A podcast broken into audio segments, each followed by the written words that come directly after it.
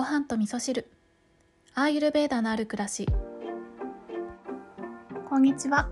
えー、今日はえーとね、収録のタイミングをちょっと逃してしまいまして、えー、日曜日に今収録してるんですけれどもそれほど忙しい日ではなかったんですがなんかタイミングが、え、なかなかあのなくて今夜の10時半なんですけれどもなので今日はちょっとねお便り紹介もお休みして短めの配信にしたいと思います。はい、で今日の日曜日はですね朝は、えー、ゆっくりとヨガをするということが久しぶりにできましたね。え、まりね私は毎日ちゃんとや、えー、ヨガをするっていう習慣はなくてちょっとしたポーズをとって少しストレッチみたいな動きを、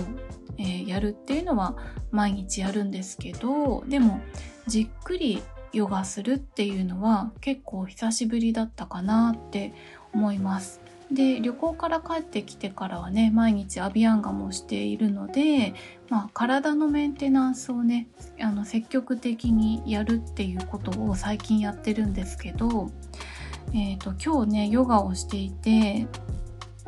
なんかあのふとね思ったんですよ。えー、いつかの配信の中で、えー、心と体と魂の中でえー、心と体っていうのは、まあ、いつかね手放すものだから本当の自分じゃないよねってお話をしたことがあると思うんですけど、まあ、体はね、えー、今世を生きるために借りている乗り物なので、えー、本当の自分とはちょっと違うんですけど、まあ、自分は自分なんですけどでもえー、体を動かしている側の存在もあるよっていうのがね、えー、ベーダ的な考え方になるんですけれども、まあ、そういった考え方がある中で今日ふとね思ったのがなんかヨガをしている時とか、うん、体のマッサージをしている時とかって、えー、前までだったら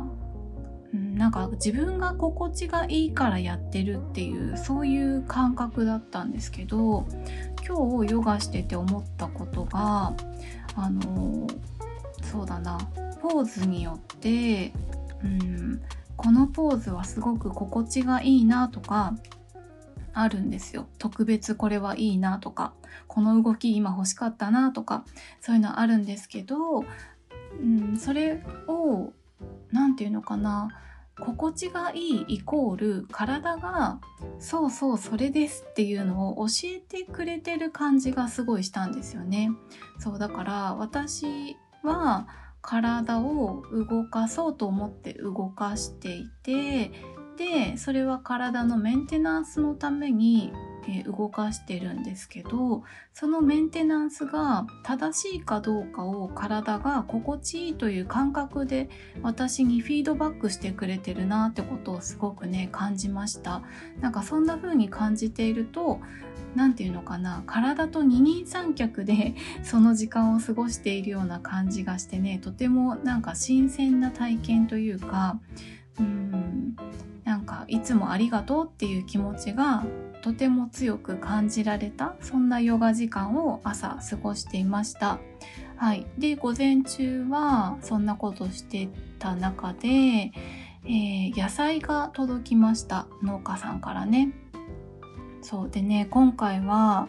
いろいろ入ってたんですけどバターナッツかぼちゃとか、えーと、インゲン豆のすごい長いやつ30センチ40センチぐらいある長いやつとかあとはねここ数ヶ月ずっとニンニクがねもうずっと毎回入ってるんですよ。そうでニンニクはねアーユルベーダではあの心をラジャスラジャスに傾ける作用があるっていうふうに言われているので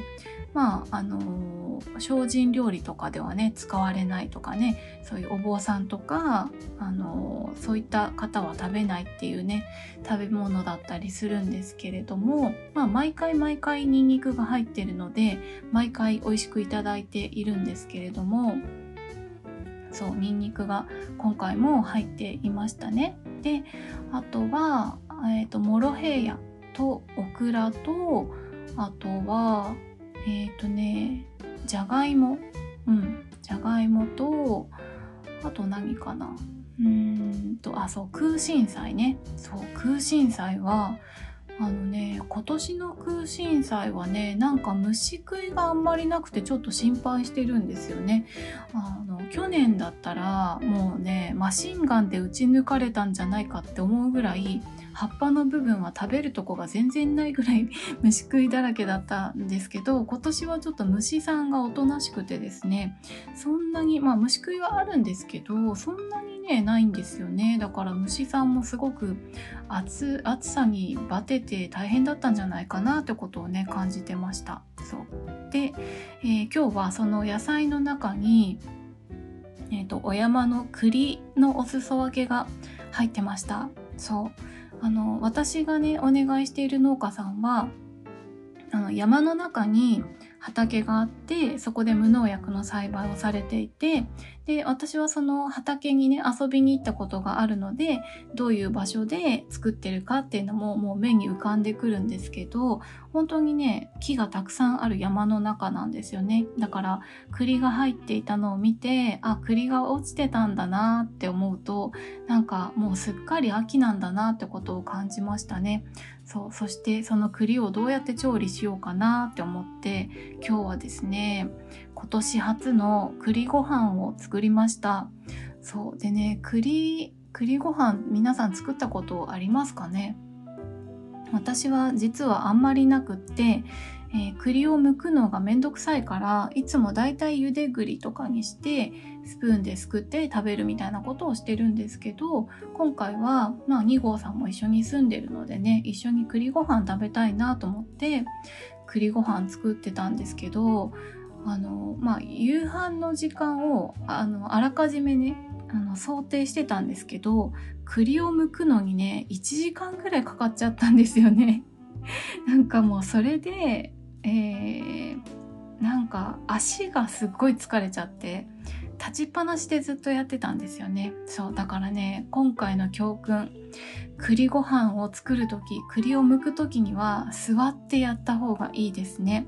あのちょっとね舐めてましたね30分ぐらいであの剥けると思ってたんですけど栗を剥きながらなんか裏技ないかなって思いながらやってたんですよ。あの外側の鬼皮を剥くところまではだいぶプロ級になったなって思うんですけど渋皮に関してはどうしてもやっぱり中の栗も一緒に剥いちゃうからなんかすごいもったいないなって思いながらね向いてたんですけど誰か裏技知らないですかね？なんか中の実をほとんど剥がさずにつるんと剥けるみたいなそんな裏技できないかなと思って途中でちょっと熱湯につけてみたりとかしながらやったんですけどなんか、うん、ちょっと発見できずでしたね。でもちょっと調べてみようかな。うん。でもねすごく美味しく炊けました栗ご飯。うん、えー、そうですね今日このまま、まあ、雑談で終わるんですけれどもあのそんな栗ご飯をね作っていたっていうことで結構ね作るのに時間かかっちゃったんですよね。でその間にね、えー、まあ、2号さんもねお腹減っちゃうので、えー、なんかパクパクって食べてたんですけどこの間ね台湾で買ってきたタピオカ味のプッチョ買ってきたんですよ。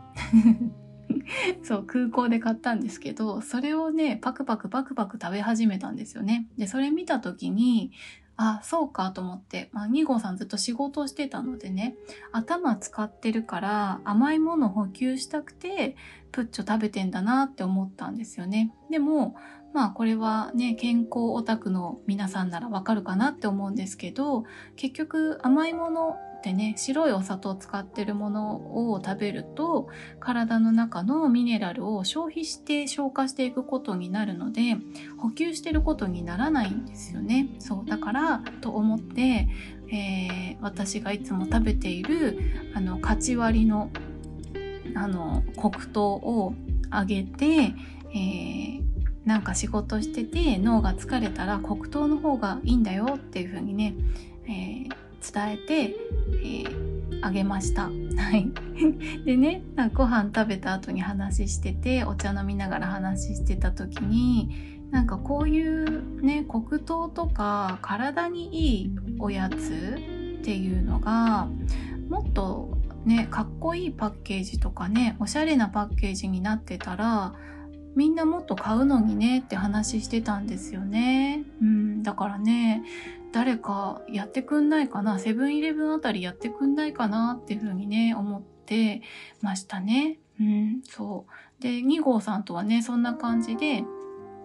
あの、まあ、2号さん自身は健康意識はあるんだけど知識を自分からつけようっていうタイプではないので、えー、できるだけナチュラルな感じで私から伝えたいなとは思ってるんですけどそうそんなまああのー、感じなんですけど今日お昼ご飯食べてる時だったかな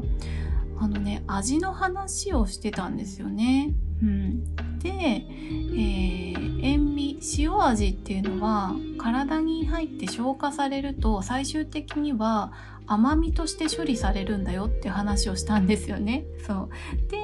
あの疲れた時にねしょっぱいものが食べたくなったりするっていうのは最終的なその甘みの味が体を欲しがってるからなんだよっていう話をしたんですよね。でその時に2号さんがあのー、なんだっけえっ、ー、と栄養ドリンクって甘いよねって言ったんですよね。そうだからそれは多分、まあ、アユルベダ的な見解で言うと体に需要を与える味、えー、体に吸収しやすくさせるために甘くしてんじゃないかなっていう話をねしてましたね。はい、そんな日曜日を過ごしておりましたというねただの雑談です今日は。はい、それでは皆さん今日も良い一日をお過ごしください。今日も聞いていただきましてありがとうございます。